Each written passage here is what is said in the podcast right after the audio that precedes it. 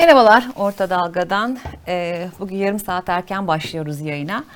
İlk konuğum Deva Partisi Ekonomi ve Finans Politikaları Başkanı İbrahim Çanakçı olacak. Ardından e, Cumhuriyet Halk Partisi İstanbul İl Başkanı Canan Kaftancıoğlu stüdyoda konuğumuz olacak. Evet İbrahim Bey hoş geldiniz. Hoş bulduk Gülay Hanım. Nasılsınız iyi misiniz? Teşekkür ederim. Sağ olun. Sizler de iyisiniz. Bizler de iyiyiz. Ee, nasıl gidiyor hazırlıklar? Ee, geçen akşam e, Kılıçdaroğlu'nun mutfağında Ali Babacan'la Şampiyonlar Ligi kadrosunun hazır olduğunu söyledi. E, 13. Cumhurbaşkanı adayı Kılıçdaroğlu. Hazır mı? Evet, e, Gülay Hanım çalışmalarımız gayet iyi gidiyor. E, Millet İttifakı'nın tüm partileri sahada e, 7-24 e, esası üzerinden e, çalışıyor. Biz de Deva Partisi olarak biliyorsunuz bu seçimlere Cumhuriyet Halk Partisi listesinden e, 21 ilimizde 26 isimle giriyoruz. Ama biz tabii sadece bu 21 ilde değil, Türkiye'nin tamamında e, çok yoğun bir çalışma içindeyiz. Genel Başkanımız, e, diğer arkadaşlarımız e, tabii e, Sayın Kılıçdaroğlu'nun diğer e, partilerin e, programının el vermediği yerlerde özellikle programlar yapıyorlar. Birlikte programlar yapıyorlar.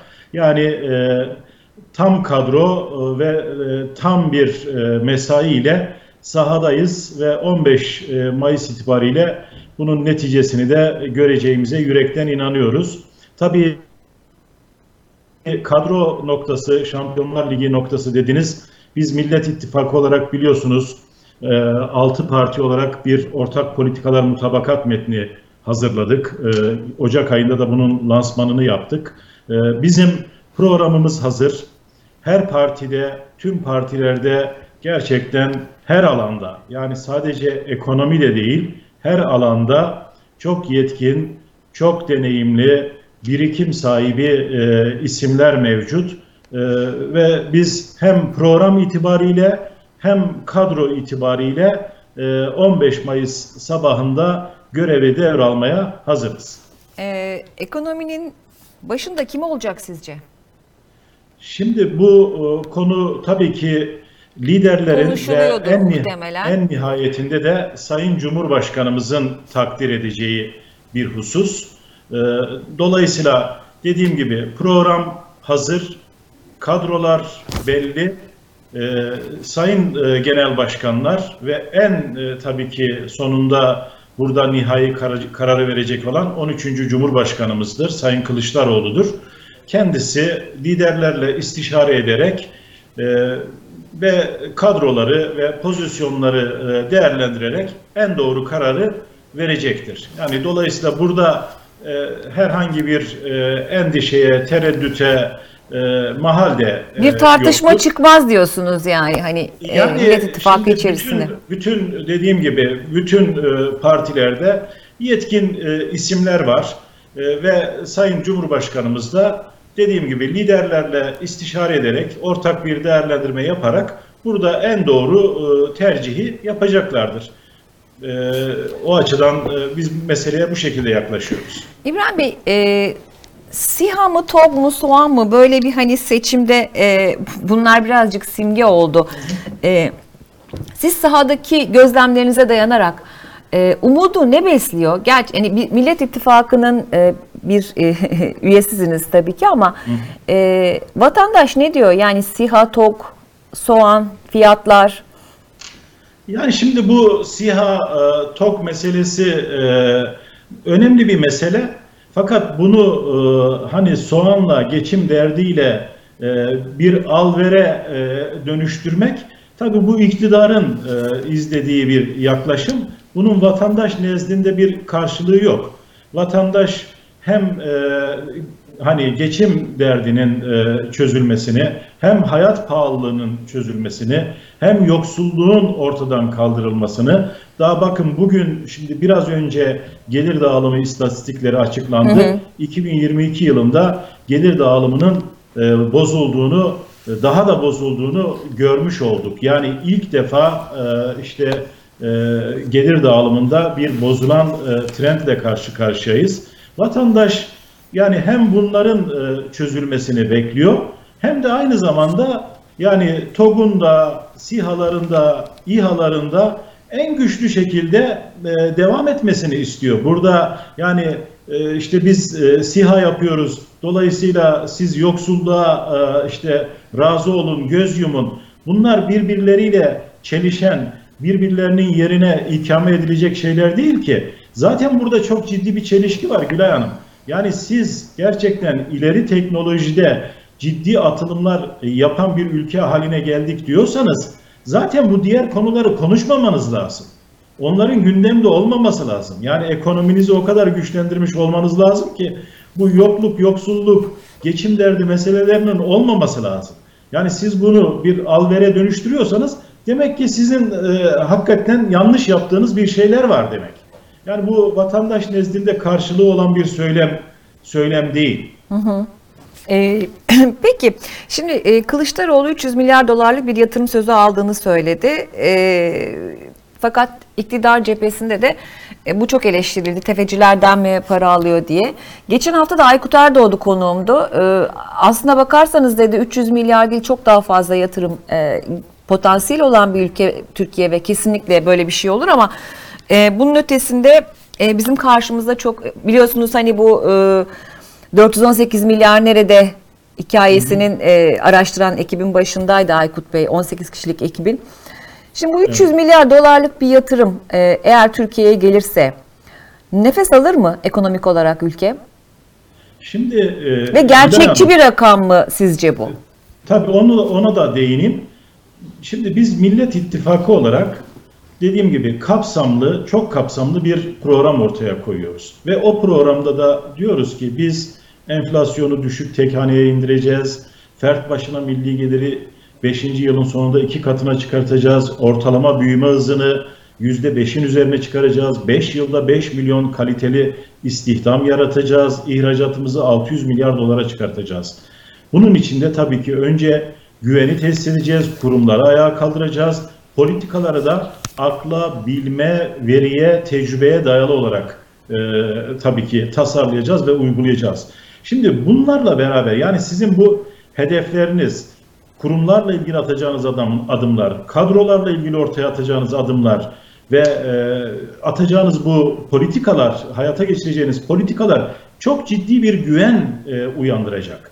Şimdi bu güvenle beraber hem iç kaynaklar hem dış kaynaklar ciddi biçimde harekete geçecek. Yani burada sadece dış kaynak kısmına çok takılmamak lazım. Ona da geleceğim. Hı hı. Burada bir ülke için en önemli olan iç kaynaklardır. İç kaynakların harekete geçmesidir. Şimdi bizim en önemli sorunlarımızdan birisi kendi yatırımcılarımız yatırımlarını yurt dışında yapıyor. Bakın Türkiye yurt dışında yapmış olduğu yatırımlar yurt içine gelen yatırımlardan gayrimenkulü hariç tuttuğumuzda e, belli noktalarda eksiye düştü. Şimdi önemli olan bu trendi tersine çevirmek kendi yatırımcılarımızın bu ülkede yatırım yapmasını sağlamak. Dolayısıyla bizim programımız öncelikle oluşturacağımız güven ortamıyla beraber içeride kaynaklar harekete geçecek. E şimdi dışarıda da e çok ciddi çok ciddi Türkiye'nin potansiyeli dikkate alındığında çok ciddi bir e, doğrudan yabancı yatırım girişi e, imkanı mevcut. Yani yıllarca bu ülke bakın biz yıllık 20 milyar dolarları 20 milyar dolarların üzerinde yatırım girişini gördük. Doğrudan yatırımdan bahsediyorum. E, yine e, çok yüksek miktarlarda portföy yatırımlarında girişler söz konusu oldu. E şimdi baktığınız zaman sadece ve sadece sadece ve sadece bu macera arayışı 2020 yılının Eylül ayından sonra başlayan macera arayışıyla beraber e, Türkiye'den yani 150 milyar dolara yakın bir kaynak çıktı. Yani ülkede mevcut yatırımlar dışarıya çıktı. Bunu sadece portföy yatırımları anlamında söylüyorum.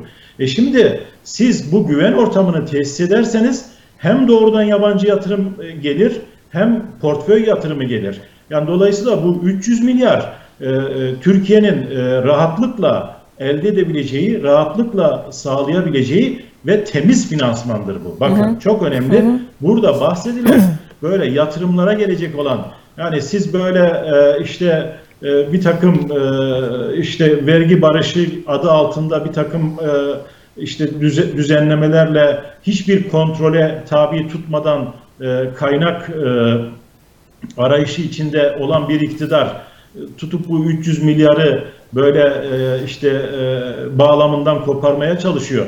Yani iktidarın bu konularda söyleyecek hiçbir sözü yok. Siz Türkiye'yi bu OECD'nin mali eylem gücünde gri listeye sokmuş bir iktidarsınız. Siz neden bahsediyorsunuz? Siz Türkiye'yi yolsuzluk endeksinde e, işte e, kaç basamak geriye düşürmüş bir iktidarsınız. Siz e, işte yolsuzlukla mücadele ülkeler grubunda 46 ülkede en sonuncu sırada Türkiye'yi e, en sonuncu sıraya düşürmüş bir iktidarsınız. Yani siz e, temiz finansmanı e, bilmiyorsunuz. E, temiz finansmanla çok bir ilginiz yok. Bir de temiz finansman e, arayışlarını ve e, çabalarını da böyle karalamaya çalışıyorsunuz. Burada e, Sayın e, Kılıçdaroğlu'nun bahsettiği Türkiye'ye gelecek gerçekten yani enerji sektörüne gelecek, sanayiye gelecek, dijital dönüşüme gelecek, e, yeşil dönüşüme gelecek, e, savunma sanayine gelecek. Her alanda e, yatır, temiz yatırımdan bahsediyoruz. Dolayısıyla bu rakamlar e, bu e, millet iktidarıyla beraber oluşacak güven e, ortamıyla beraber çok e, rahatlıkla Türkiye'ye sağlanabilir ve bunlar da tabii ki Türkiye'nin e, e, bu ortak mutabakat e, metnindeki hedeflerin hayata geçirilmesine önemli katkı sağlar. İbrahim Bey, e, borsada özellikle küçük yatırımcının hani son dönemde bayağı bir zarar ettiğini görüyoruz. Çünkü hani e, dolar ne olacak, o ne olacak? Küçük yatırımcı da borsaya yönelmişti. E, borsadaki spekülasyon iddialarını nasıl değerlendiriyorsunuz? Sizce e, küçük yatırımcı yok mu sayıldı? Ne oldu? Ya şimdi şöyle maalesef e, bu iktidar her alanda şeffaflıktan e, uzaklaştığı için ve her alanda vatandaşlarımızı e, bir takım e, böyle e, yanlış e, bilgilerle e, yönlendirdiği için vatandaşlarımıza karşı dürüst olmadığı için her alanda tabii ki e, vatandaşlarımız ve küçük yatırımcıların bir mağduriyeti söz konusu Gülay Hanım. Yani bunu e, döviz kurlarında yaptı, bunu e, mevduat e, faizlerinde yaptı, bunu e, işte e, borsa ile ilgili, hisse senedi piyasası ile ilgili konularda yaptı. Hatırlarsanız işte e, geçen aylarda böyle hadiseler de yaşadık. Yani çok ciddi düşüşler yaşadık. Yani orada özellikle bazı manipülasyonların gündeme geldiğini de gördük hani e, içeriden e, bilgi sahibi hı hı. olmak suretiyle veyahut da bir takım manipülasyonlar yoluyla e, çok ciddi e, e, kazançlar veya e, küçük yatırımcı açısından mağduriyetlerin de yaşandığını gördük. Bunları biz e, yine 11 veya 12 hatırladığım kadarıyla soruyla Sayın Bakan'a da yönlendirdik. E, yanılmıyorsam Eylül ayındaydı. E, bunların hiçbirine maalesef cevap alamadık. Bunların e, sebebi bakın uygulanan ekonomi politikalarındaki yanlışlıktır. Bu mağduriyetlerin sebebi ve iktidarın şeffaf olmamasıdır ve sermaye piyasası kurulunun özellikle küçük yatırımcıları uyarma noktasında, küçük yatırımcıların haklarını koruma noktasında gerekli hassasiyeti göstermemesidir. Bunun temel kaynağı bu üç e, faktördür e, Gülay Hanım. Maalesef e, bu iktidar e, bunu bir alışkanlık haline e, getirmiş. Ama e, biliyorsunuz bizim Millet İttifakı olarak e, bir taahhüdümüz var. İktidara gelir gelmez hemen bir durum ve hasar tespit komisyonu oluşturacağız. Bu durum ve hasar tespit komisyonu tabii ki bu şeffaf olmayan işlemleri ve bu e, şeffaf olmayan işlemler nedeniyle ortaya çıkan kamu zararlarını, mağduriyetleri e, ortaya koyacak, Sayın Cumhurbaşkanı'na raporlayacak ve bunlarla ilgili de gerekli adımlar atılacak. Yine buna benzer bir yapıyı da tabii ki Türkiye Büyük Millet Meclisi e, nezdinde de oluşturacağız. Peki e, şimdi siz iktidara gel, e, geldiğimizi dediniz. 15 Mayıs sabahı diğer eğer Millet İttifakı ittifak, şey, iktidara gelirse e, somut olarak ilk 15 günde, ilk bir ayda neler yapacağınız belli mi? Hani çünkü de Evet, bir, pek çok vaat var. E, bir kısmını da tabii ki, gerçekten elbette. orta ve uzun vadeli düşünmek gerekiyor ama böyle ilk bir ayda vatandaş ne görecek somut olarak? Yani şimdi şöyle biz biz şunu söylüyoruz Gülay Hanım. Biz diyoruz ki tabii ki hani 15 Mayıs sabahı iktidar e, değiştiğinde yaklaşık bir 10-15 günlük bir hani e, seçimin kesinleşmesi, Cumhurbaşkanlığı yemin e, süreci var. Yani e, böyle tam e, Cumhurbaşkanımızın yeminini edip görevi devraldığı anda tabii ki e, özellikle bu kilit kurumlarla ilgili e, adımlar e, söz konusu olacak. Yani Mesela Merkez Bankası. e, TÜİK'le ilgili, BDDK ile ilgili e, tabii ki e, adımlar e, söz konusu olacak. Diğer kilit pozisyonlarla ilgili e, elbette ki adımlar söz konusu olacak. Yani biz diyoruz ki bir ayda bu kurumları ayağa kaldıracağız. Çünkü yani kurumlar olmadan siz bu politikalarınızı hayata geçirebilir misiniz? Mümkün değil. Yani önce kurumların bir ayağa kaldırılması gerekiyor. Ehliyetli, liyakatli, deneyimli, e, dürüst kadroların iş başına gelmesi gerekiyor. Hemen e, bunu e, tabii ki gerçekleştireceğiz. Bizim vaat ettiğimiz e, işte bir strateji ve planlama kurulu var, kurumu var, teşkilatı var. Onu hayata geçireceğiz. Yine ekonomik ve sosyal konseyi hemen toplayacağız ve tabii ki özellikle tüm sosyal tarafları ekonomi politikalarının, sosyal politikaların bir parçası haline getireceğiz. Mülakatı kaldıracağız mesela. Hemen e, kamuda çok ciddi bir e, savurganlığa e, ve israfa e, son veren e, adımları e, hayata geçireceğiz. Mülakatı iktidar da kaldıracağını söylüyor yerde ama. ballı çoklu maaş alma uygulamalarına son vereceğiz. İşte Sayın e, Cumhurbaşkanımız e, sarayda, külliyede değil, Çankaya Köşkü'nde e, bunlar bir kısmı tabii e, özellikle bir yaklaşım değişikliğini ortaya koyması açısından e, çok çok e, önemli. E tabii hemen e, bu akla, bilme e, dayalı politikaları hayata geçireceğiz ve kısa süre içerisinde de hem e, hayat pahalılığı noktasında hem e, bu e, ekonomide geleceğe olan e, güven noktasında e, tabii çok ciddi ilerlemeler sağlayacağımıza inanıyoruz. Bizim dediğim gibi şöyle özetleyeyim. Biz bir ayda kurumları ayağa kaldıracağız diyoruz. E, en geç 6 ayda bu kriz iklimini tamamen yok edeceğiz diyoruz. Enflasyonu, e, hayat pahalılığını 2 yıl içerisinde e, ciddi biçimde çözüme kavuşturacağız diyoruz. E, bunlar yani biliyorsunuz hani bir 100 günlük şeyler Evet. de açıklandı. Neler yapacağımızla ilgili bu bahsettiklerimin dışında işte bu Esnaf Bakanlığı, esnafımızın faiz borçlarının sıfırlanması, kiraz stopajının sıfırlanması, işte e, yine e, e, özellikle bu e, kamu özel işbirliği projeleriyle ilgili e, atacağımız e, adımlar, e, e, ondan sonra tarımda çalışan kadın ve gençlerle ilgili atacağımız adımlar bu sosyal güvenlik hakları e, noktasında. E, işte çiftçilerimizle ilgili atacağımız adımlar özellikle tarımsal desteklerle ilgili. Yani bunları e, e, süratle e, hayata geçireceğiz. E, Peki, e, şimdi geçen birkaç gün önce e, uluslararası bir takım finans kuruluşları belli senaryolar açıkladılar Türkiye'deki olası seçimlerin e, üzerine dolarla alakalı. Ama şimdi şöyle bir şey var, halk şöyle konuşuyor şu anda. Ya kim gelirse gelsin işte doları zorla tutuyorlar. Dolar e, Millet İttifakı da gelse fırlar gider 30 olur 35 olur e, gibi. Yani e, bir şekilde hani doların artmasıyla ekonomi e, eşleştirilmiş durumda. E, Seçimden sonra Millet İttifakı iktidara gelirse sizce doların durumu ne olur?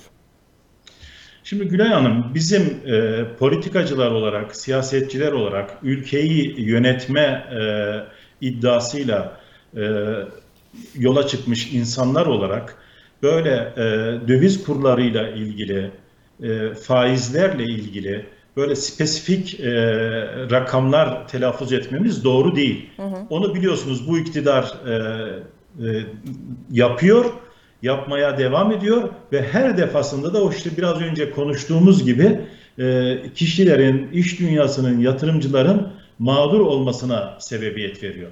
Bakın biz şunu söylüyoruz. Biz diyoruz ki vatandaşımız açısından, iş dünyası açısından kilit olan enflasyonu tek haneye indirmektir. Evet. Biz Merkez Bankası'na enflasyonu tek haneye indirme görevini e, vereceğiz. Hedefini vereceğiz. Merkez Bankası elindeki araçları, para politikası araçlarını, kur politikası araçlarını bu hedef doğrultusunda, finansal istikrar e, hedefi doğrultusunda serbestçe, bağımsızca ve profesyonel değerlendirmelerine uygun bir şekilde gerçekleştirecek.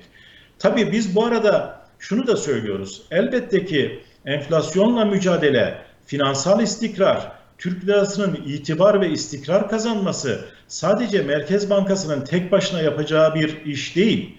Biz Merkez Bankası'nı da aynı zamanda güçlü bir şekilde destekleyeceğiz. Yani siz maliye politikanızı düzgün e, uygulamazsanız, e, siz finans politikalarınızı düzgün, doğru, sağlam bir şekilde uygulamazsanız, siz tarım politikanızı düzgün, sağlam bir şekilde uygulamazsanız, siz yapısal politikaları devreye sokmazsanız, Merkez Bankası tek başına enflasyonla, e, finansal istikrarla ve Türk lirasına itibar kazandırmakla kazandırmakta başarılı olabilir mi?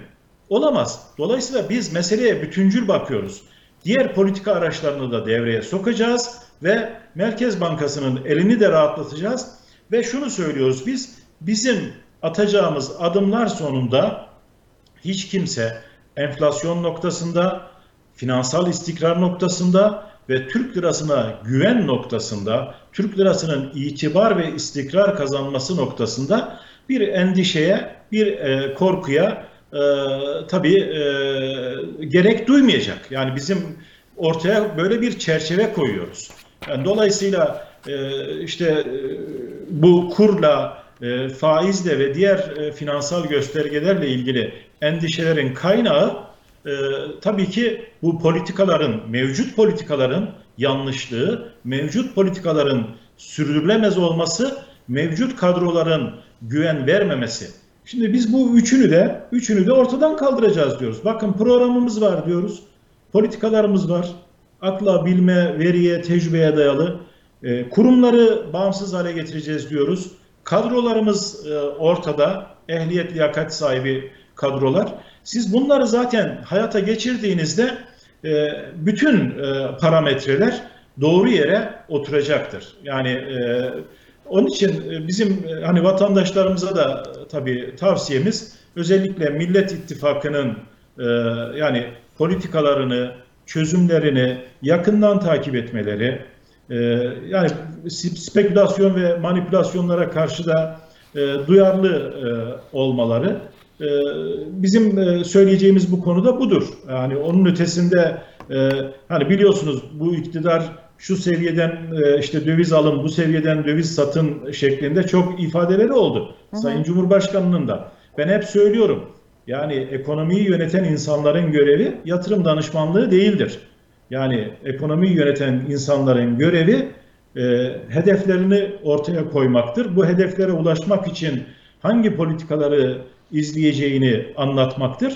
Onun e, takdirini, e, onun değerlendirmesini tabii ki vatandaşlarımızın kendileri, iş insanlarımızın, iş dünyamızın kendisi yapacaktır. Ama tekrar toparlayacak olursam bizim e, devreye sokacağımız politikalarla ve e, oluşturacağımız güven ortamıyla e, e, Türk lirası yeniden itibar ve istikrar e, kazanacaktır.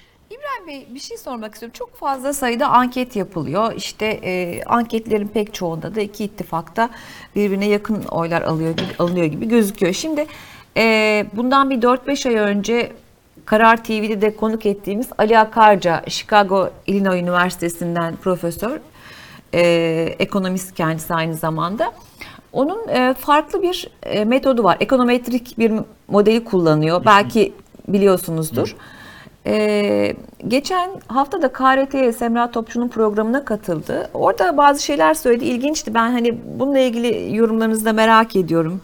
Müsaade ederseniz. Şimdi aslında 1950 yılından bu yana Türkiye'deki bütün seçimleri e, bu metotla değerlendirmişler e, ve bir program çıkarmışlar. Detayları aslında geçiyorum tabii bir takım teknik detaylar var. E, Ali Bey diyor ki seçmen her zaman son bir yıla bakar. Ve o son bir yıla göre karar verir diyor. E, ve diyor hani iktidar yıpranması diye de bir şey vardır. Özetle şunu söylüyor. e, bizim kendi modelimize bakar, bakarsak diyor e, iktidarın oyu yüzde 28.6 artı eksi bir olabilir diye. E, sizce bu gerçekçi mi? Yani e, çok açıkçası ben gerçekçi buluyorum. E, şimdi e, hani sahaya indiğimizde de e, bunu net bir şekilde e, görüyoruz. Yani işte işte yarım saattir ekonomiyi konuşuyoruz, göstergeleri konuşuyoruz, hayat pahalılığını konuşuyoruz, gelir dağılımındaki bozulmayı konuşuyoruz, yoksulluğu konuşuyoruz. Ee, e, yani e, bunların hepsinin gerçekten sahada karşılığını biz net bir şekilde görüyoruz. Ve e, ben hani o e, analizi detaylı incelemedim açıkçası ama şimdi anlattığınız e, çerçevede bakınca e, bana çok da e, mantıklı e, geliyor açıkçası. Ben de zaten sürekli e, şunun altını çiziyorum Gülay Hanım. Yani burada anketler önemli fakat e, anketlerin e, dışında bir de sosyoloji de çok önemli. Evet. Sosyal e, e, dinamikler de çok önemli. Ekonomik dinamikler de çok önemli. E, yani e, bunları da göz ardı edemeyiz. E, sadece anketlere bakarak bir değerlendirme yapamayız. Yani şimdi şöyle son e, şöyle 5-6 yılı e, dikkate aldığımızda işte bu referandum süreçlerini, yerel e, seçimleri e, dikkate aldığımızda ve gidişata baktığımızda yani hem ekonomide hem sosyal hayatta hem e, temel hak ve özgürlüklerde hem demokrasi, hukuk, e, adalet e, noktasındaki gelişmelere baktığımızda hepsinde çok ciddi bir geriye gidiş e, söz konusu. Yani bu e, gidişin, bu e, tabii ki e, eğilimin e, sandığa yansımaması düşünülemez. Yani e, sosyolojik açıdan düşünülemez. E, temel analiz açısından düşünülemez. Yani o açıdan ben bu e, değerlendirmeyi de kıymetli buluyorum. Evet şöyle e, bir şey de var, bir detay da var. E, diyor ki Ali Bey, seçmen diyor genellikle diyor, yani seçmen kendi ideolojisine uzak olan e, bir partiyi tercih etmez. Ancak o parti kendisine doğru yaklaşırsa böyle bir şey olabilir diyor. E, bu anlamda yani işte belki CHP'ye oy vermek istemeyen seçmen Millet İttifakı'nda Deva Partisi'nin, Gelecek Partisi'nin ya da Saadet Partisi'nin olması e, bu yakınlığı doğurabilir mi? Yani böyle bir şey siz Kesin- sahada seziyor musunuz? Kesinlikle, kesinlikle e, doğurur ve bunu net bir şekilde de sahada e, görüyoruz. E, ve Millet İttifakı'na baktığımız zaman zaten e, toplumumuzu en geniş yelpazede temsil eden e, bir e, oluşumdan e, söz ediyoruz. Yani herkesin kendisini rahatlıkla bulacağı, rahatlıkla e, göreceği bir e, e, işte yapıyla e, karşı karşıyayız. Herkesin gönül rahatlığıyla e, hani evet mührünü basacağı bir e, yapıyla e, karşı karşıyayız. Şimdi e, yani dediğiniz gibi insanların e, e, ideolojik tercihleri farklı olabilir. Karar vermelerinde etkili olan faktörler farklı olabilir ama yani şimdi işte biz ne diyoruz? Deva için işte e, e, Cumhuriyet Halk Partisi'ne oy basın diyoruz değil mi? Yani bizim de adaylarımız var.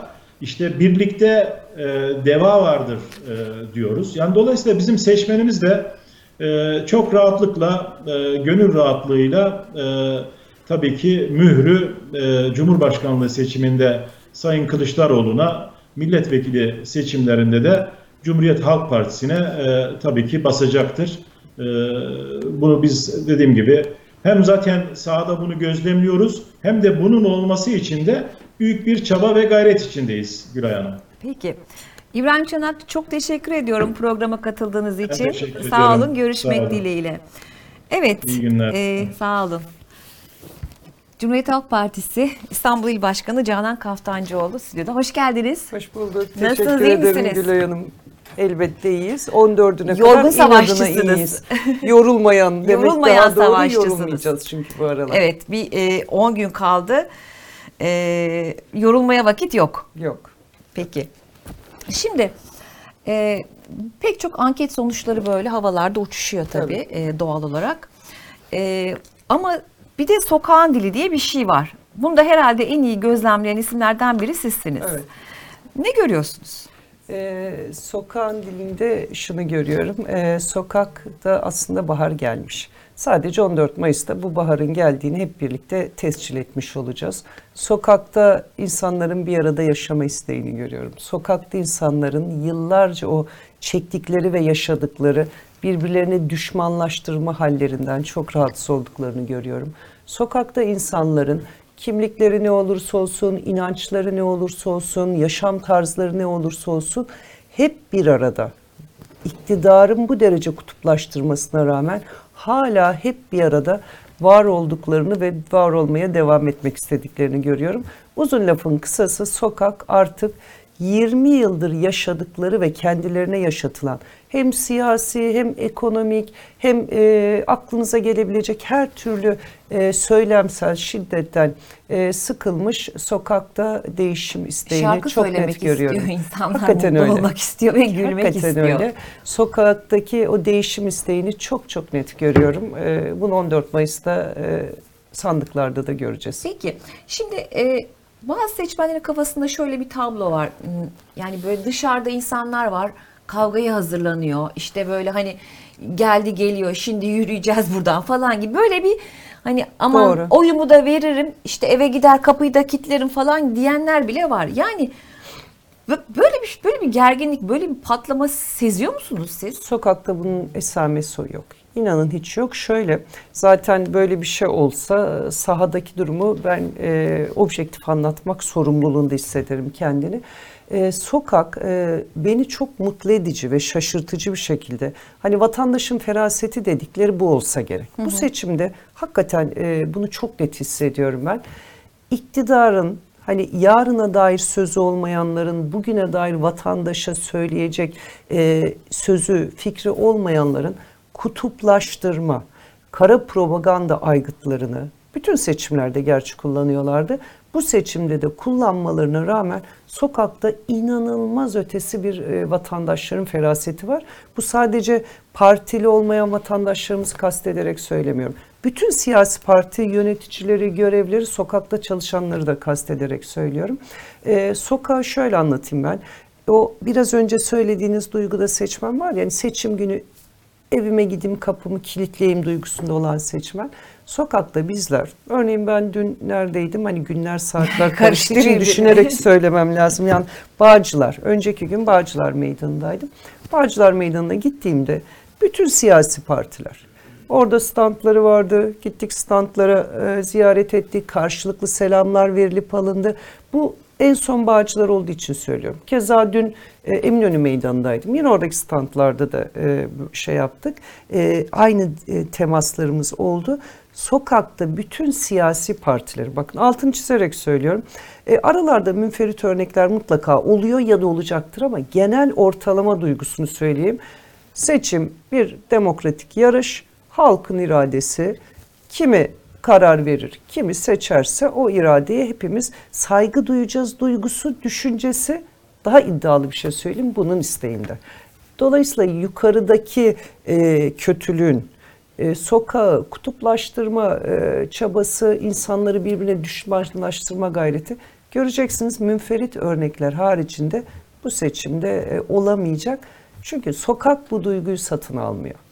Bu duyguyu satın alıyor olsaydı iktidarın bu derece kutuplaştırma politikasından şu anda neler neler neler olmazdı diyebilirim. Zaten e, kimsenin aslında gücü de kalmadı böyle bir şey yapmaya. Aynen. öyle. İsteği de yok. İsteği de yok. e, isteği- hem isteği yok. e, evet zaten isteği yok ama gücü de yok. Güveni de kaybettikleri için söylediklerinin Evet. bir hükmü yok. Bence en önemli şeylerden biri. Eh, Aynen. Peki e, İstanbul mitingini niye öne çektiniz? E şöyle İstanbul mitingine özel olarak e, bir sebebi yok. E, ilk başta planlarken e, genel başkanımızın yani Cumhurbaşkanı adayımızın miting programlaması 81 il özelinde e, tarihler, taslak tarihler belirlenmişti. E, normalde altısında olacaktı. Tahmin ediyorum. Bu bir bilgi değil ama tahminle e, söyleyebilirim bir gün neden öne çekildiğini. Aynı gün e, Erdoğan'ın da bir mitinginin e, olacağı bilgisi geldi. Tahmin ediyorum genel başkanımız e, iki mitingin aynı gün olmasını toplumda böyle bir acaba bir çünkü biz pozitif inandığımız kampanya yapıyoruz. Pozitif kampanya yapıyoruz. Bizim fikirlerimizi yarıştırma iddiamız var. Vaatlerimizi yarıştırma iddiamız var. Karalama vesaire gibi derdimiz yok. Ee, aynı gün olunca acaba İstanbul'da işte tam da biraz önce söylediğimiz gibi hani kraldan çok kimi kralcılara sokağa kutuplaştırma konusunda e, bir e, zemin hazırlanabilir mi? duygusu olabilir. Bu benim tahminim. Bundan dolayı cumartesi gününe çekilmiş olabilir. E, ne e, Hıdır Ellez günü değil mi? Evet evet. Onun da etkisi e, olabilir. Belki İstanbul'da Hıdır Ellez günü baharı kutlayacağız. E, Evet baharın gelişi belki e, hoş bir ritüel olabilir. Kesinlikle. E, keyifli Doğru, bir ritüel doğru. olabilir. Şimdi e, siz geçen gün bir tweet attınız. Dediniz ki biraz önce aldığım bir telefonla seçimi birinci turda bitirmemiz Evet. gerektiğini bir kez daha hissettim dediniz. Sonra başkan niye böyle yazdın diye soranlar oldu E, ve siz oradaki depremzedelerin durumundan bahsettiniz. O telefon neydi? Neydi sizi bu kadar etkileyen? Ee, beni bölgedeki o kadar çok şey etkiliyor ve etkilemeye devam ediyor ki e, üst üste gelince e, ister istemez e, hepimiz insanız. Hem etkileniyoruz hem üzülüyoruz. Ama siyasetçilerin görevi üzülmek değil. O sorunları çözebilmek, o sorumluluğu o yetkiyle aldıktan sonra. O gün gelen telefon neydi biliyor musunuz? Ee, benim e, depremin ilk günlerinde gittiğim e, Antakya e, Defne ilçesinde Orada bir tane kadıncağız, üç tane çocuğu var. Birinin şu anda psikiyatri, kendisinden izin almadığım için iznini, ismini paylaşmayacağım. Ama kendisine de buradan kocaman kucaklıyorum ve o sorunlarını çözeceğiz. E, ilkokul öncesi bir çocuğu var. E, bir kez e, çocukla psikolog konuşmuş. Çocuğum şu anda kaybedilmiş. Çocuk gece uyuyamıyor diyor. İkinci çocuğu, lise çağındaki çocuğu okula gitmeyeceğim diye okulunu bırakmış ve ben bu kadıncağıza e, köyüne gitti çocuğu okula gitmeyeceğim deyince bir konteyner e, çadırda kalıyorlardı. Çadırları yok olmuş yani yırtılmış çadır dayanmıyor dedi. Bir konteyner e, ulaştırmak için e, kendisine çabalayacağımı söylemiştim. O gün aradığımda yani kendisi beni aradığında ya konteynerle ilgili bir gelişme var mı? Artık köyde kalacak hiçbir yerim yok diyen birisi. Şimdi bunlar daha bu vatandaşımız sadece beni arayan bir örnek. Bunun gibi deprem bölgesinde hala o kadar çok devam eden mağduriyet var ki insanlar tek mağduriyeti şu gibi algılıyor. Daha doğrusu insanlar algılıyor da bu ülkeyi yönetenler. Ya deprem oldu bitti. Hani fıtrat dediler vesaire dediler. Geçiyorum bunları. Oradaki insanlara hani uyduruk bir temel atarak ya da oradaki insanlara biz size şu kadar süre sonra ev vereceğiz sonradan da parasını da alacağız diyerek bu kadının hangi derdini çözmüş oluyorlar? Bakın bu sadece o gün konuştuğumda çok çok üzüldüğüm bir şey. Ha bu arada e, vatandaşımıza da konteyneri e, gönderdik e, kendi imkanlarımızla sağ olsun e, yardımseverlerle. Bizim ulaşabildiğimiz sadece bir Bir kişi, o. Ama ben o kadıncağızın çocuğuna psikolog, pedagog ya da ihtiyacı olan diğer şeyleri kişilerin dayanışması kıymetli ama bu mağduriyetleri sürekli giderecek ve yok edecek olan şey siyaset kurumu. O yüzden o gün dedim ki biz 14 Mayıs'ta bu işi bitirip bakın eğer deprem olmasaydı bunu yürekten inanarak söylüyorum. Hani yaşanmamış olsaydı keşke Hani 14 Mayıs'ta bu insanlar vatandaş seçimden bıktı, bizler e, hayatımız bu işlerle geçiyor ama 14 Mayıs'ta bitmese de derdik ki 28 Mayıs'ta hadi 14 gün daha çabalayalım. Ama depremden sonra özellikle deprem bölgesindeki vatandaşlarımızın inanın ve hissedin bizi izleyenler de hissedeceklerdir mutlaka kaybedecek bir günleri bile yok. Tabii hem önce acil şeyler için hem dediğiniz gibi işte çocuğu okulu Aynen. bırakıyor. Bir takım gelecekleri de aslında Karardı. karardı. Karardı. Yani Ve e, yine 14'üne bitirelim deme sebebim e, Cumhurbaşkanlığımızı biz Çankaya'ya gönderdikten sonra e, bütün sadece deprem bölgesi değil bu ülkenin ana sorunlarına dair ekonomisi, eğitimi, sağlığı, dış politikası, yeniden kalkınması ve deprem bölgesi özel olarak ele alınacağı için yapılabilecek, yapılacak bütün çözüm önerilerimiz planlı, programlı, sistematik bir şekilde hazır. Dolayısıyla 15'inde direkt bunlar e, hayata konulmaya başlayacak. O yüzden ben birinci turda bitmesine özellikle deprem bölgesi için e, ekstradan e, kazanılmış bir 14 gün olarak göreceğim. deprem bölgesine e, çok gittiniz. Oradaki e, hava nasıl? Yani şimdi seçime hazırlar mı diyeceğim ama yani ne çok böyle bir Değil şey mi? Haklı. sormak ya da söylemek bile biraz Evet, e, ağır geliyor. Depremin e, acılarının, acılar hala devam ediyor. Sıcak dönemlerinde oldukça gittim deprem bölgesine. Oradaki hava şu, e, insanlar depremde depremi yaşadılar ama depremden sonra iktidar eliyle kendilerine yaşatılanın fazlasıyla farkındalar. Bakın fazlasıyla farkındalar. O yüzden deprem bölgesinde de e, memleketin diğer bölgeleri gibi e, bir değişim isteği şart. ki şimdi biz e, hmm, anormal bir şey konuşuyoruz. Habire seçim güvenliği konuşuyoruz. Yani sonuçlardan daha fazla konuşuyoruz. E, Ve bununla ilgili belki de e, diğer yapmamız gereken işlerden daha fazla da çalışıyoruz evet, bu arada. Evet yani böyle sanki e, bir, bir şey var, bir paralel evren var, oradan başka bir şey var falan böyle tavşan delikleri şu bu. hani bir kısım diyor ki muhalif seçmen tamam ben işte oyumu vereceğim Millet İttifakı'na ama Erdoğan kaybetse de gitmez. Böyle bir Matrix içinde yaşıyoruz. Tabii.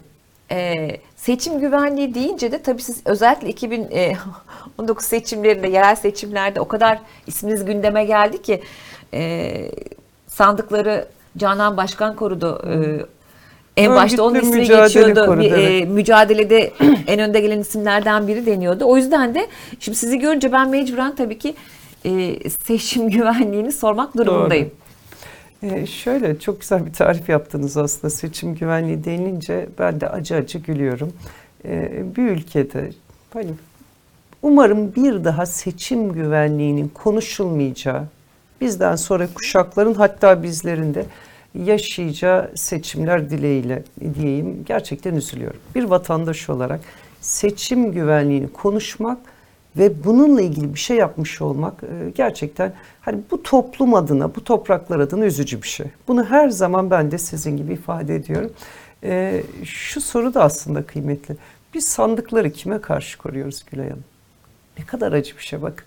Sandıklardan kendileri çıkınca demokrasi diyenlerin sandıkta vatandaşın halkın iradesi başka şekilde e, tecelli edince darbe diyenlere karşı biz sandıkları korumak zorundayız. Bunun altında yatan şey 20 yıldır bu ülkeyi yönetenler. İsimlerin hiçbir önemi yok. İnanın partilerin de bu anlamıyla hiçbir önemi yok.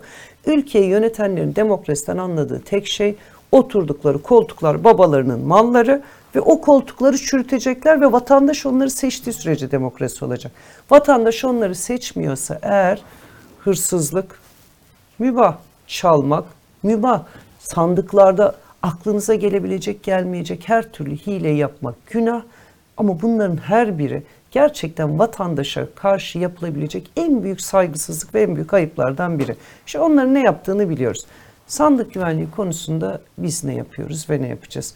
Şimdi kimden koruyoruz sorusunu özellikle sordum. Yani bu ülkeyi yönetenlerden siz halkın iradesini korumak zorunda kalıyorsunuz. İşte tam da bunu değiştirmek için, tam da bunlar yeniden olmasın ve yaşanmasın diye sandık güvenliğini oldukça ben de önemsiyorum.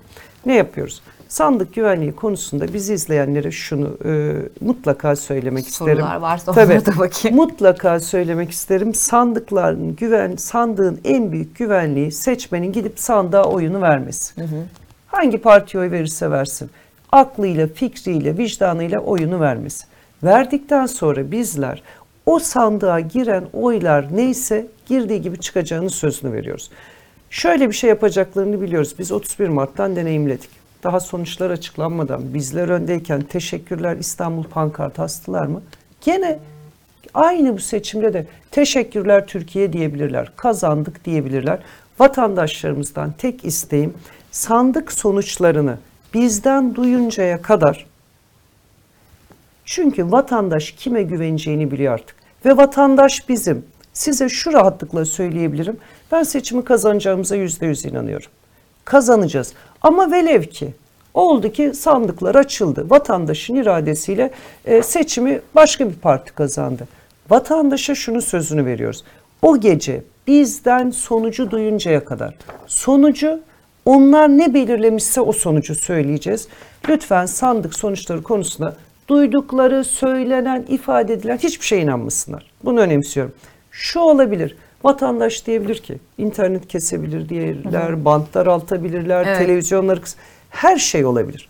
Bakın olmaz demiyorum. Bunun da yolu var. Bizim sandık sonuçlarını hızlı hemen verme gibi bir gönül ister ama imkanımız olmayabilir, sorumluluğumuz da yok ayrıca. Ama bizim şu sorumluluğumuz var. Sandık sonuçlarını doğru vereceğimizi bilsinler. Televizyonlara mı bağlanamadı? İnternetimi kestiler, bağlantıyı kestiler. Rahat olsunlar. Niye rahat olsunlar? Çünkü ıslak imzalı tutanaklar bizim elimizde olduğu sürece, vatandaş oyunu kullandığı sürece aradaki fark çalamayacakları kadar. Hani çaldırmayacağız da fark ne kadar olursa o kadar zor fark kapatacaklar. Çalamayacakları düzeyde olduğu sürece onlar bırakalım teşekkürler Türkiye pankart atsınlar. Onlar bırakalım internette bantı daraltsınlar.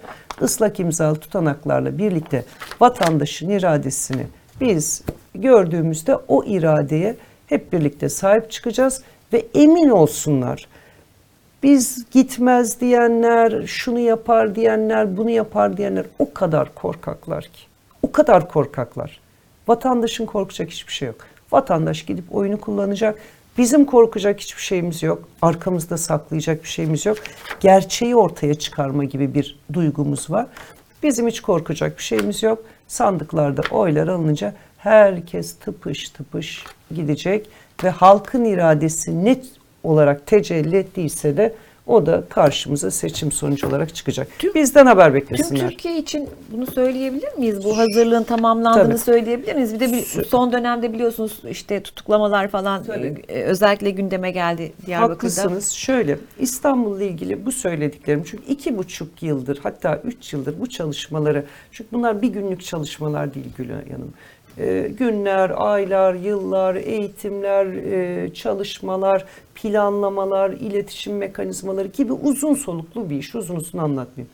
İstanbul'da bu yüzde bir milyon hazır. Türkiye'de de Cumhuriyet Halk Partisi yani partimiz ve Millet İttifakı Sandık Güvenliği Komisyonu ile birlikte tüm Türkiye'de benzer bir süreç e, oluşturuluyor.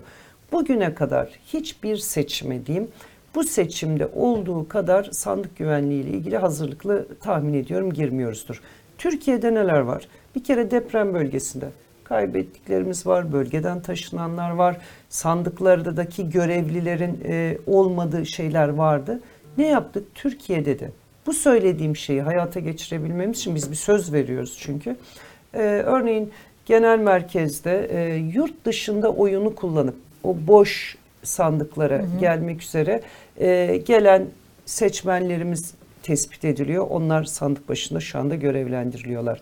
Ayrıca Türkiye gönüllüleri gibi, oy ve ötesi gibi bütün vatandaşlarımızın katkı sunabilecekleri platformda başvuran vatandaşlarımız o riskli görünen işte o köydeki sandıkta kimse yok denilen o bölgedeki başvuran vatandaşlarımız e, görevlendiriliyor ve Cumhuriyet Halk Partisi olarak tüm Türkiye'deki sandık görevlilerimiz genel merkezde parti okulumuz tarafından yetkili arkadaşlarımız tarafından aranarak, sorularak, teyitleri yapılarak e, süreçler yürütülüyor.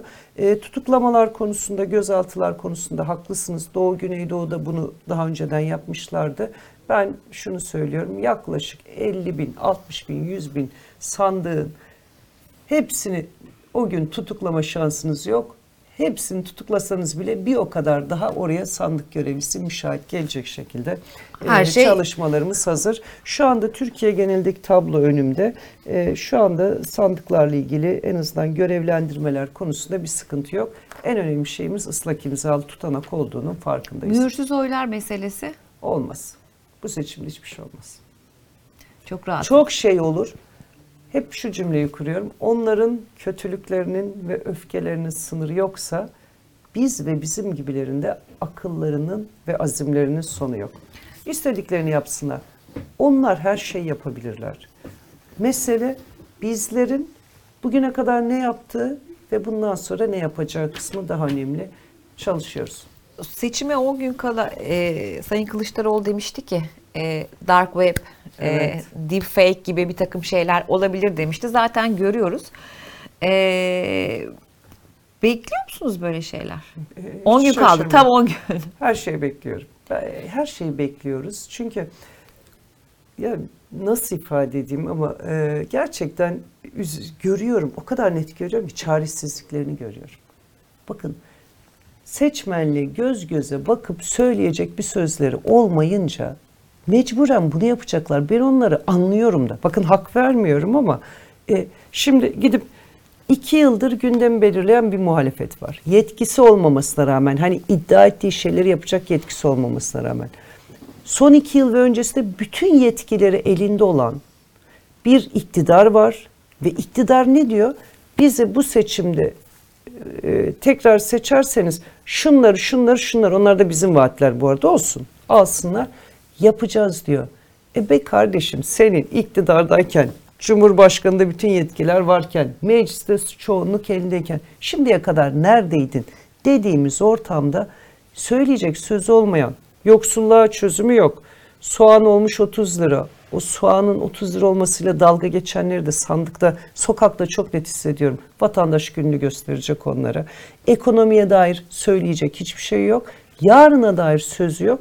E mecburen ne diyecek? İşte dark weblerle vesairelerle, sahte pankartlarla iş yapacak. Şimdi çıkıp televizyonlarda ne diyorlar? İşte Kılıçdaroğlu şöyle, işte Kaftancıoğlu böyle, bu böyle, şu şöyle. E ne yapsın? Başka yapabileceği bir şey yok çünkü. O yüzden çok daha farklı şeyler Afişlerin de bekliyorum. peşine düştünüz bu Düştük, arada. evet. Kaldırma kararları alındı. Afişler tek tek kaldırılıyor. Onu da buradan paylaşmış olayım. Bakın gelirken vatandaşın asıl gündemi bu olduğu için bildiğimiz şeyleri bazen rakamlarla görünce e, Evet, daha- açıkçası Kolay anlaşılıyor değil mi? ya kolay anlaşılıyor ve yaşadığımız durumu daha net e, belirliyoruz.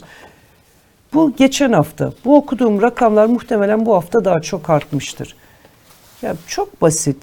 Ayçiçek yağı e, 2000 ne zaman e, 21'de şurada 2 litre 38,5 lirayken bugün 92,5 lira. Yüzde 140 artmış. Yani enflasyonun vesaire. Sütaş taze kaşar 39,9 iken 2021'de 175.9 olmuş. Ve bu 175.9 da geçen hafta. Bu hafta gene artmıştır mutlaka. Yüzde 341 artmış. Şimdi böyle bir zaten şey. gelmeyelim yani. Heh, Yani Ete mete gelmeyelim. aynen öyle. Eti falan söylemeye gerek yok. iyidir. Diyoruz. Sorumluluktan. Hiç Hadi olmazsa- bizler için vejetaryenlik iyidir, güzeldir. Beslenme çağındaki çocuklar, gelişme çağındaki çocuklar. Biz bu ülkede genç nüfusu olan e, çocuklarına e, beslenmesini bile sağlayamayan, bütün imkanlarına rağmen biz tarım ülkesiyiz, teknoloji ülkesi olabiliriz, birikimimiz, e, geçmişe dönük deneyimimiz varken ya biz bu çocuklara böyle bir ülkeyi nasıl bu hale getirdik? Beni en çok e, motive eden tek şey bu siyasette. Bu ülkenin kaynakları, imkanları, insan kaynağı, her şeyi, coğrafyası. Ya bizim bu ülkede o kadar insan gibi, insanca ve demokrasi e, eşliğinde e, nefes, ya mutlu bir şekilde yaşamamıza e, sebep olacak her şeyimiz var. Ve buna rağmen biz bunu yaşıyorsak o zaman o iktidardaki kötülüğün gitmesi lazım. Evet, siz e, bireysel olarak da bir sürü böyle davalar, onlar bunlar şey oldunuz. Antrenmanlısınız. Çok. E, ama son olarak e, yeni akit sizin hakkınızda çok ilginç bir şey söyledi. Gördünüz mü bilmiyorum. E, o O kadar çok şey söylüyorlar yeni, ki Yeni gördüm. görevinizi o zaman e, onlar belirlemişler. MİT Öyle müsteşarı Öyle mi? olacakmışsınız. Evet. Ay çok güzel. Bu e, Twitter'da yıkılıyormuş ortalık. E, böyle bir şey varmış. E, bizzat kendiniz talep etmişsiniz. E, Ben yani- mi talep etmişim? Evet. Belki duymadıysanız hani Yok duymamıştım. İşte- Şöyle söyleyeyim, e, buna e, bence de komik olmuş. E, ama biz e, bizim e, Kemal Kılıçdaroğlu'nun Cumhurbaşkanlığında biz bir şey söylüyoruz sürekli. Ehliyet diyoruz, liyakat diyoruz, uzmanlık diyoruz. Yani paçavraların e, söyledikleri ya da e, ifade ettiklerini e, ciddiye alacağımız bir dönem değil. Bugünün iktidarı belki görevlendirmelerini öyle yapıyordur ama ama MİT müsteşarlığı da çok ilginç olmuş. evet ben, ben de e, okuyunca şaşırdım. Şimdi e, seçim sonuçlarını e, deniyor ki gençler, kadınlar ve Kürt seçmenler belirleyecek diye bir Doğru. e, görüş var. E, kadınlar üzerinden gidersek zaten hani gelinen durum ortada. İşte yeniden Refah Partisi'nin, Hüdapar'ın e, özellikle kadınlarla ilgili e, görüşlerini biliyoruz Tabii. ve görüyoruz. Sizin sahada gördüğünüz kadınlardan bir teveccüh var mı? Teveccüh kelimesini de kullanmamışım epeydir. Bir Evet. şey söyle kullanınca kendime de tuhaf geldi. Ee, kadınlardan belirgin bir teveccüh var. Şöyle var yalnız baştan ifade etmem lazım. Kadınlar, e, özellikle mütedeyyin kadınlar, bugüne kadar Cumhuriyet Halk Partisi'ne oy vermemiş kadınların e, haklı bir şekilde, ben onlara çok hak veriyorum, haklı bir şekilde Cumhuriyet Halk Partisi'ne karşı bir mesafeleri ve bir tavrı vardı.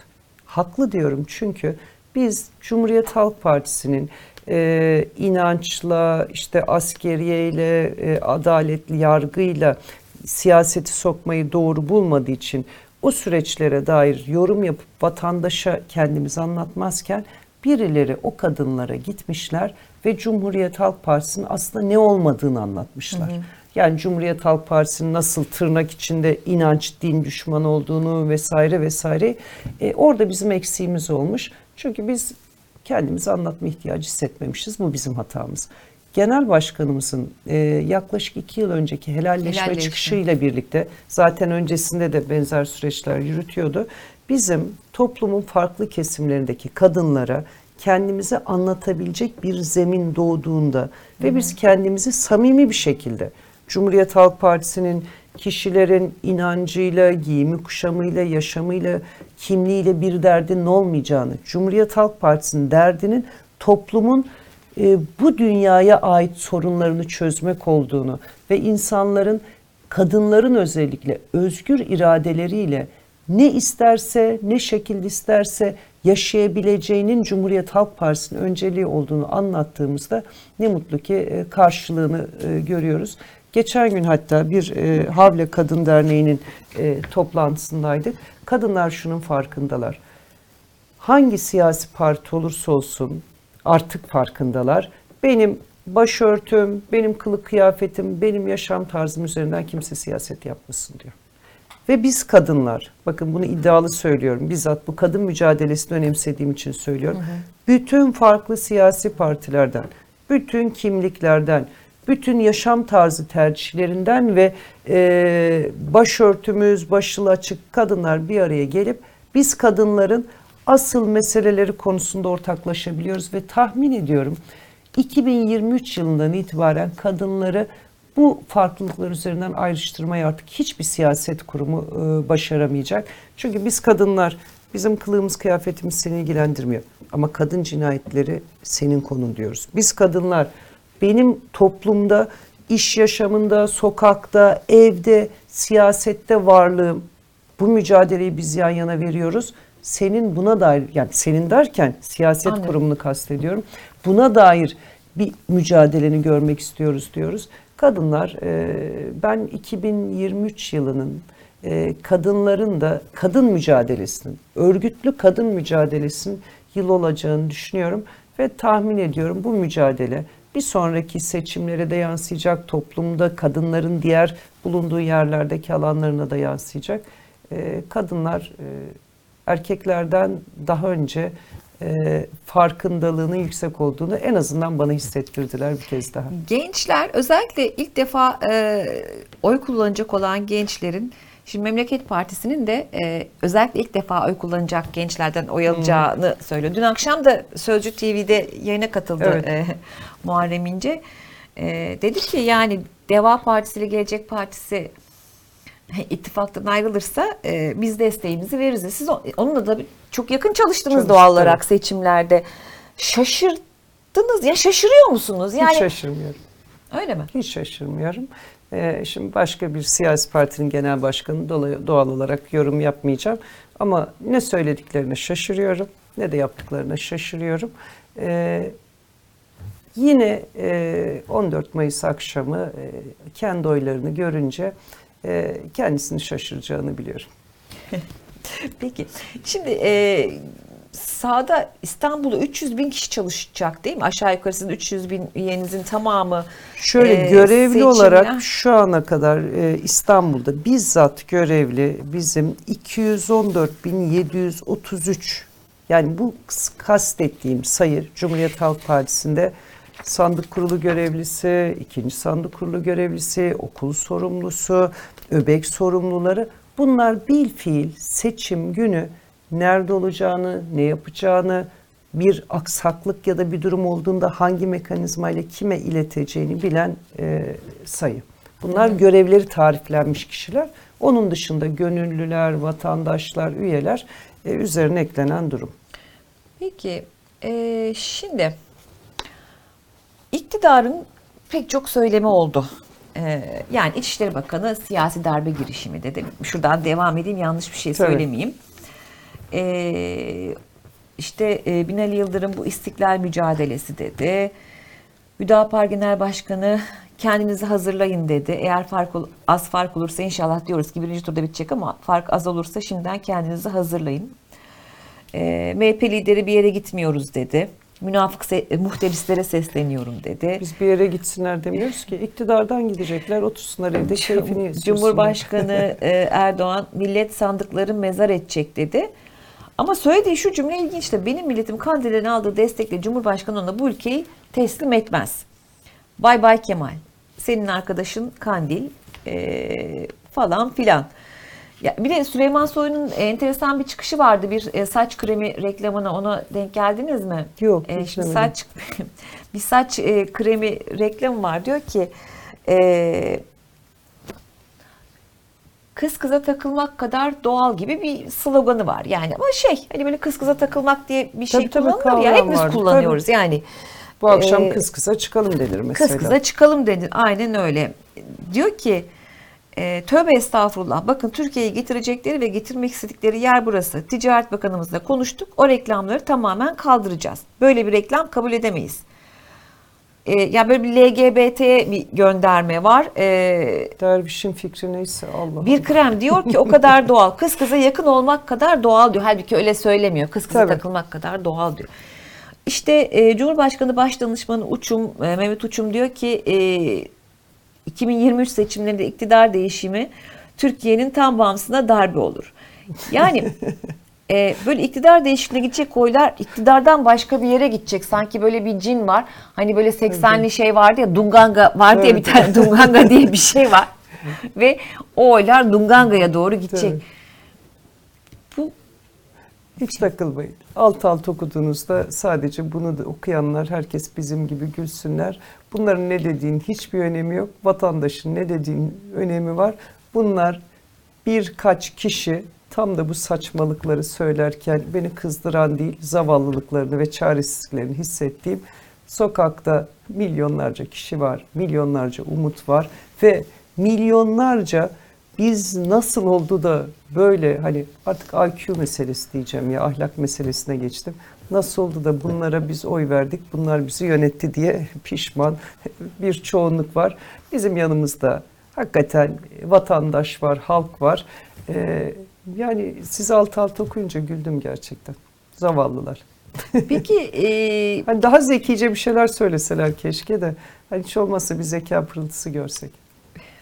CHP'nin e, paralel seçim takip sistemi kurulduğu iddiaları var. Var, doğru. E, bu konudaki değerlendirmenizi merak ediyorum. Normal. Bu ülkenin güvenliğinden sorumlu olan hani neyse e, şimdi sizin kanalınıza da ceza getirmeyeyim. Adının önünde iç işleri olan bir bakanın e, bu ülkenin güvenlik sorunu olduğunu görünce e, güvenlikten ve biraz önce söylediklerini siz ifade ettiniz. Bunlar paralel e, yapıda alışıklar bunlar paralel yapıya. İşte demişler ya Cumhuriyet Halk Partisi'ne bugüne kadar terör örgütleri konusunda tavrı en net olan parti Cumhuriyet Halk Partisi'dir. Bundan sonra da öyle olacaktır. Çok net söyleyeyim. Bu ülkeye paralel yapıyı getirenler, terör örgütleriyle iş tutanlar gidip burada bu laflar ediyorlar. Onlar alışıklardır paralel yapılara. Rahat olun siz. Onlar YSK'da da vesairede de kendilerince iş yapmaya kalkacaklardır çaresizliklerinden. Hiçbir şey yapamayacaklar. Ya o kadar emin söylüyorum ki. Niye o kadar emin söylüyorum biliyor musunuz? Bunu 10 bir siyasetçi öncesinde- olarak değil. Hayır, inanarak inanarak söylüyorum. ve Efendim? sahayı çok iyi okuyan biri olarak. Asla. Yani ben e, zaten bu ülkenin e, en büyük sorunu siyasilerin inanmadıkları şeyleri söylemeleri, topluma göz göre göre yalan söylemeleri ve bundan dolayı utanmamaları. Ben o kadar inanarak söylüyorum ki 10 yıl öncesinde bu söyledikleri, yaptıkları şeyin karşılığı vardı. 10 yıl öncesinde örneğin. Kendimden örnek vereyim. Başkalarından örnek vermeyi sevmediğim için. 10 yıl öncesinde çıkıp bu iktidar ve iktidardaki kötülük. Cumhurbaşkanı, İçişleri Bakanı hiç fark etmiyor. 15 yıl önce bana terörist deselerdi eğer toplum gerçekten ben topluma terörizmle alakam olmadığını anlatmakta zorlanırdım. Güven erozyonları bu kadar olmamıştı, bu kadar yıpranmamışlardı. Yavaş yavaş yalanlarla bir yere gidiyorlardı. Bugün bana, size ya da başkasına terörist dedikleri an sokaktaki vatandaş diyor kardeşim bu bana da terörist dedi diyor. Yargıya güveni yüzde otuzların altına düşürdüler. Ya bu yargılama bence de yanlış yapıyorlar diyor. O kadar çok e, güvenirliklerini düşürdüler ve kendilerini zavallı duruma düşürdüler ki kendilerini zavallı duruma düşürmeleri benim umurumda değil. Kendi tercihleri. İki kuruş malı götüreceğiz, kendimizi zenginleştireceğiz, çocuklarımızı orada burada yaşatacağız diyerek kendilerini düşürdükleri bir durum benim sorunum değil. Ya bu toplumu bu hale getirdiler ve bu devleti ve devletin kurumlarını çökerttiler. Vatandaşı da çok özür dileyerek söylüyorum. Aptal yerine koyup sözde ne kadar acı bir şey. Bu vatandaş, bu halk kendisini aptal yerine koyan kim olursa bakın. iki gün sonra ben ya da siz hiç fark etmez. Göz göre göre kendisine yalan söyleyen kim olursa bütün geçmiş seçimleri inceledim. Bunu asla affetmiyor. İşte vatandaş feraset dediğimiz şey tam da bu. Ve göreceksiniz buna yüzde yüz inanarak söylüyorum. 14 Mayıs'ta kendisini değersiz gören, kendisini aptal yerine koyan, kendi partililerini bile hatırlayalım. 31 Mart günü kendi partilerinin sandık görevlilerinin iradelerine laf etmişlerdi. Kendi partilerini bile değersiz hissettirene sizce vatandaş e, tepkisini sandıkta gösterir mi göstermez mi? Bütün seçimlerde göstermiş. Elindeki tek şey de o zaten Tabii. tabii, ki vatandaşın. Şimdi e, Sayın Kılıçdaroğlu e, Sözcü gazetesine verdiği röportajda 14 Mayıs günü %60 oyla 13. Cumhurbaşkanı seçileceğim. Bu iş ikinci tura kalmaz. İlk turda biter dedi. E, siz de buna katılıyorsunuz. Ve Kesinlikle. e, işte ilk etapta TÜİK, AFAD, TOKİ, Merkez Bankası, Kızılay İletişim Başkanlığı ve TRT Genel Müdürlüğü'nü de görevden alacağını söyledi. Doğru. Ee, şimdi Bu bunlar daha çok başlangıç. devamında e, pek çok şey var. Şimdi özellikle mesela AFAD sizin herhalde deprem bölgesinde yakından Çok. e, çalışmasını izlediğiniz bir kurumdu. E, bu kadar yani gerçekten her şeyi yanlış mı yaptı? AFAD'la Kızılay özellikle. O kadar sembol oldular ki ve hiçbir tane Tabii. istifa ya da görevden almada görmedik. Ee, ne gördünüz siz? Bu, beceriksizlik miydi, isteksizlik miydi? Ne, ne neydi yani?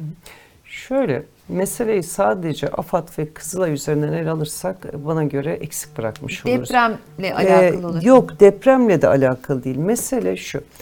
Bu ülkenin bütün kurumların içinin çökertildiğini biliyoruz. Yani AFAD ve Kızılay'dan bağımsız söylüyorum.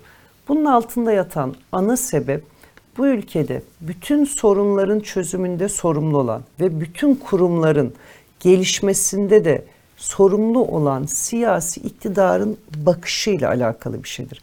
Eğer siz demokrasiye inanmıyorsanız, eğer siz devletin kurumlarının sistematik ve sürekli bir şekilde gelişmesi, çalışması ile ilgili bir politik bakışınız yoksa, eğer siz işbirliği halinde yerel yönetimi, merkezi yönetim, bütün kurumları e, çok daha vatandaşa faydalı olacağını düşünmüyorsanız, eğer siz bu ülkeyi yöneten, yetkiyi elinde bulunduran tek kişi, her konuyu bildiğinizi, her konuda fikriniz olduğunuzu düşünüp sorunların çözümüne de, ana sorun bu, merkezine vatandaşı değil, başka öncelikli şeyleri koyuyorsanız AFAD'da da bu çürüme olur, Kızılay'da da olur, nitekim oluyoruz. Buradaki mesele şu, demokrasi, demokrasinin gereği olarak devletin bütün kurumlarının, Kızılay, hatırlar mısınız ilkokulda harçlıklarımızı zarfa koyup Tabii, gönderdik. tabii. Cumhuriyetin bir kurumu Kızılay.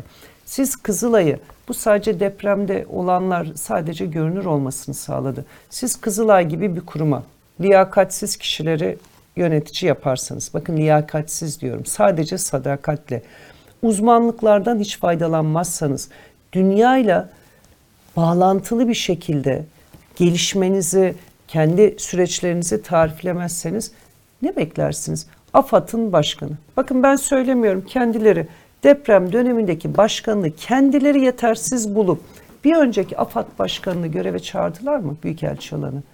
Madem o kişi yetersizdi tam da burada devletin kurumları sadakatle değil uzmanlıkla, liyakatle ve şeffaf bir şekilde yönetilir. Ben yıllarca devlet memurluğu yaptım. Devlet memurluğu yaptığımız dönemde en azından o yıllarda yani 90'lı 2000'li yıllarda hiç kimse benim mesleğimi yaparken siyasi görüşüme göre görevlendirmiyordu. İşini iyi yapan, ehliyeti olan, liyakati olan, kıdem derdik biz. Kıdemi olanların nereye geleceğini, nereye gideceğini biliyorduk. Ha o zamanlarda siyasi bir takım şeyler oluyordu. Ama bugünkü kadar sistem kokuşmuş değildi. AFAD e, depremde ne yazık ki e, çok çok kötü bir sınav verdi. Fakat beceriksizlikten değil, siyasi bakışın yansıması sonucunda ortaya gelmiş çürümüşlükten, ortaya gelen kurumların kokuşmuşluğundan, ehliyetsizlikten ve liyakatsizlikten. E, ortak mutabakat metninde depremden önce yazılan ortak mutabakat metninde Afet ve Şehircilik Bakanlığı kurulacak denildikten sonra ta o zamandan bugünün e, Millet İttifakı AFAD'ın nasıl olması gerektiği gibi bütçesiyle, yönetimiyle, kadrosuyla o kaybettiği saygınlığını ve e, görevini yeniden yapacağına dair bir cümle kurulmuştu. Depremden önce de bunun böyle olduğu belliydi. Talimatla iş yapan görevli işini doğru yapamaz. Görevli ne zaman iş yapar? Ehliyeti vardır, liyakati vardır, uzmanlığı vardır. Uzmanlarla birlikte olması gereken süreci tarif eder, gereğini yapar, bilgi verir. Ama ben deprem bölgesinde çok üzülerek söylüyorum.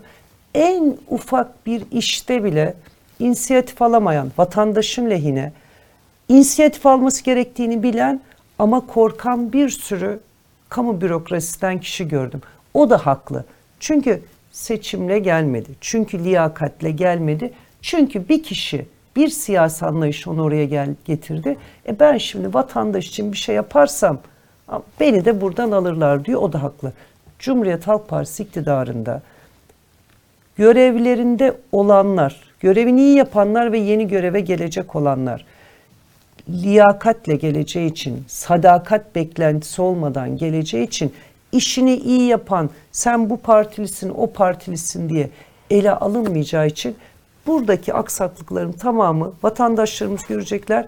Tahmin ettiklerinden çok daha kısa süre içinde çözülecek o. Evet, e, şimdi Şunu da sormak istiyorum. Cumhurbaşkanı Erdoğan 4 hükümetin kalan cezalarını e, sakatlık hali ve kocama hali gerekçesiyle kaldırdı. Özellikle de e, Mehmet Emin Alpsoy'un e, taliyesi çok konuşuldu. E, şimdi seçime kadar böyle bazı aflar, onlar bunlar gündeme gelebilir mi? Ve siz nasıl değerlendiriyorsunuz bu Gelebilir aflar gördüğünüz gibi e, terör örgütü, daha doğrusu terörle ilişkisi olanlara geliyor.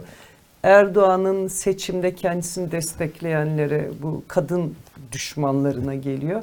Mesela şimdi yaşla ilgili diyorlar. iki gün önce sevgili Mücella'nın buradan da kocaman selamlarımızı iletelim. Ha Mücella böyle bir şeyi talep etmez ama madem muaf oldu doğum günüydü affedilen kişiden yaşı çok daha fazla ve sağlık problemlerinin olduğunu hepimiz biliyoruz.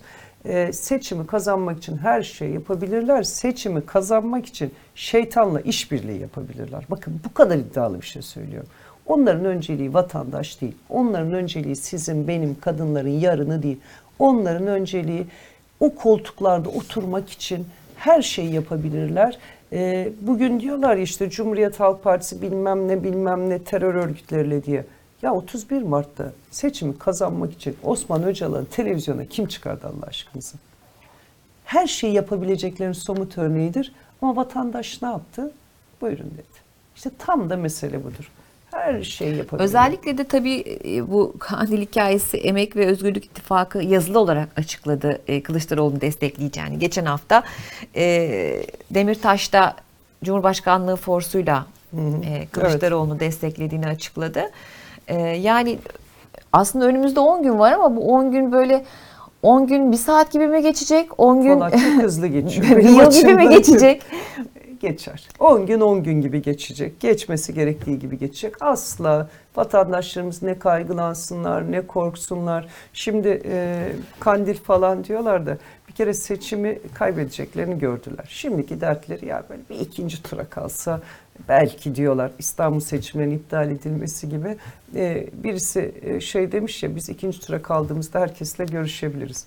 Onlar görüşürse herkes tırnak içinde makbul vatandaş, makbul parti, makbul siyasi.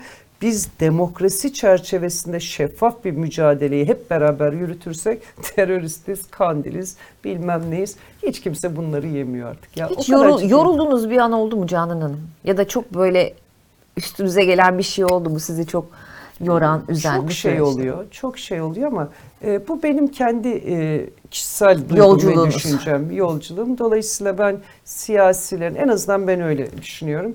Topluma duygularımızdan, düşüncelerimizden, yorgunluklarımızdan değil, sorumluluklarımızdan söz etmemiz gerektiğini inanıyorum. Onu belki ileride anılarımda, daha doğrusu anı yazar mıyım bilmiyorum ama belki ileride yazarım. Bilim insanların da geriye çağırdı Erdoğan bu arada. Siz de bir e, hekimsiniz. e, yurt dışına giden, gerçi doktorlara e, hani giderlerse gitsinler gibi Evet. bir yorumu olmuştu ama bir kamu spotu gördünüz mü bilmiyorum. Bir, kampanya Görmedim, dahilinde. yapmıştım. E, yurt dışına giden bilim insanlarını geri çağırdı ve buradaki her türlü imkanın verileceğini, önlerinin açılacağını söyledi. Seçime 10 gün kalınca diyorsunuz. Bunların hepsi oldu. E, Vatandaş bunların tamamının e, kendi iyiliği için değil, o koltuğu garanti almak için olduğunu görüyor. Ben burada şeyi söylüyorum. E, sokakta da söylüyorum kimi zaman. Ya diyorum memlekette o kadar büyük bir deprem oldu ki adamlar depremin şiddetin adamlar diyorum çoğunluğu adam olduğu için cinsiyetçi kabul edilmesin. E, depremi hissetmediler diyorum. Hisset o hissetmedikleri depremi 14 Mayıs akşamı biz koltuklarında hissettirinceye kadar bunların depremi hissedecekleri yok. Çünkü kendi koltukları sallanınca ve o koltuktan düşünce o depremi hissettirmek en azından ben ve benim, biz ve bizim gibilerin boynunun borcu olsun. O yüzden asla yorulmayacağım. Peki. Asla yorulmayacağım. Çok teşekkür ediyorum yayına geldiğiniz için. Canan Kaftancıoğlu, e, Cumhuriyet Halk Partisi İstanbul İl Başkanı. Sağ olun. Bu 10 günlük e, maratonda kolaylıklar diliyoruz size. Çok teşekkür ederim. Görüşmek Hepimize dileğiyle. kolay gelsin. Sağ olun. Sağ olun. Evet, bugünlük bu kadar. E, tekrar görüşmek üzere. Şimdilik hoşçakalın.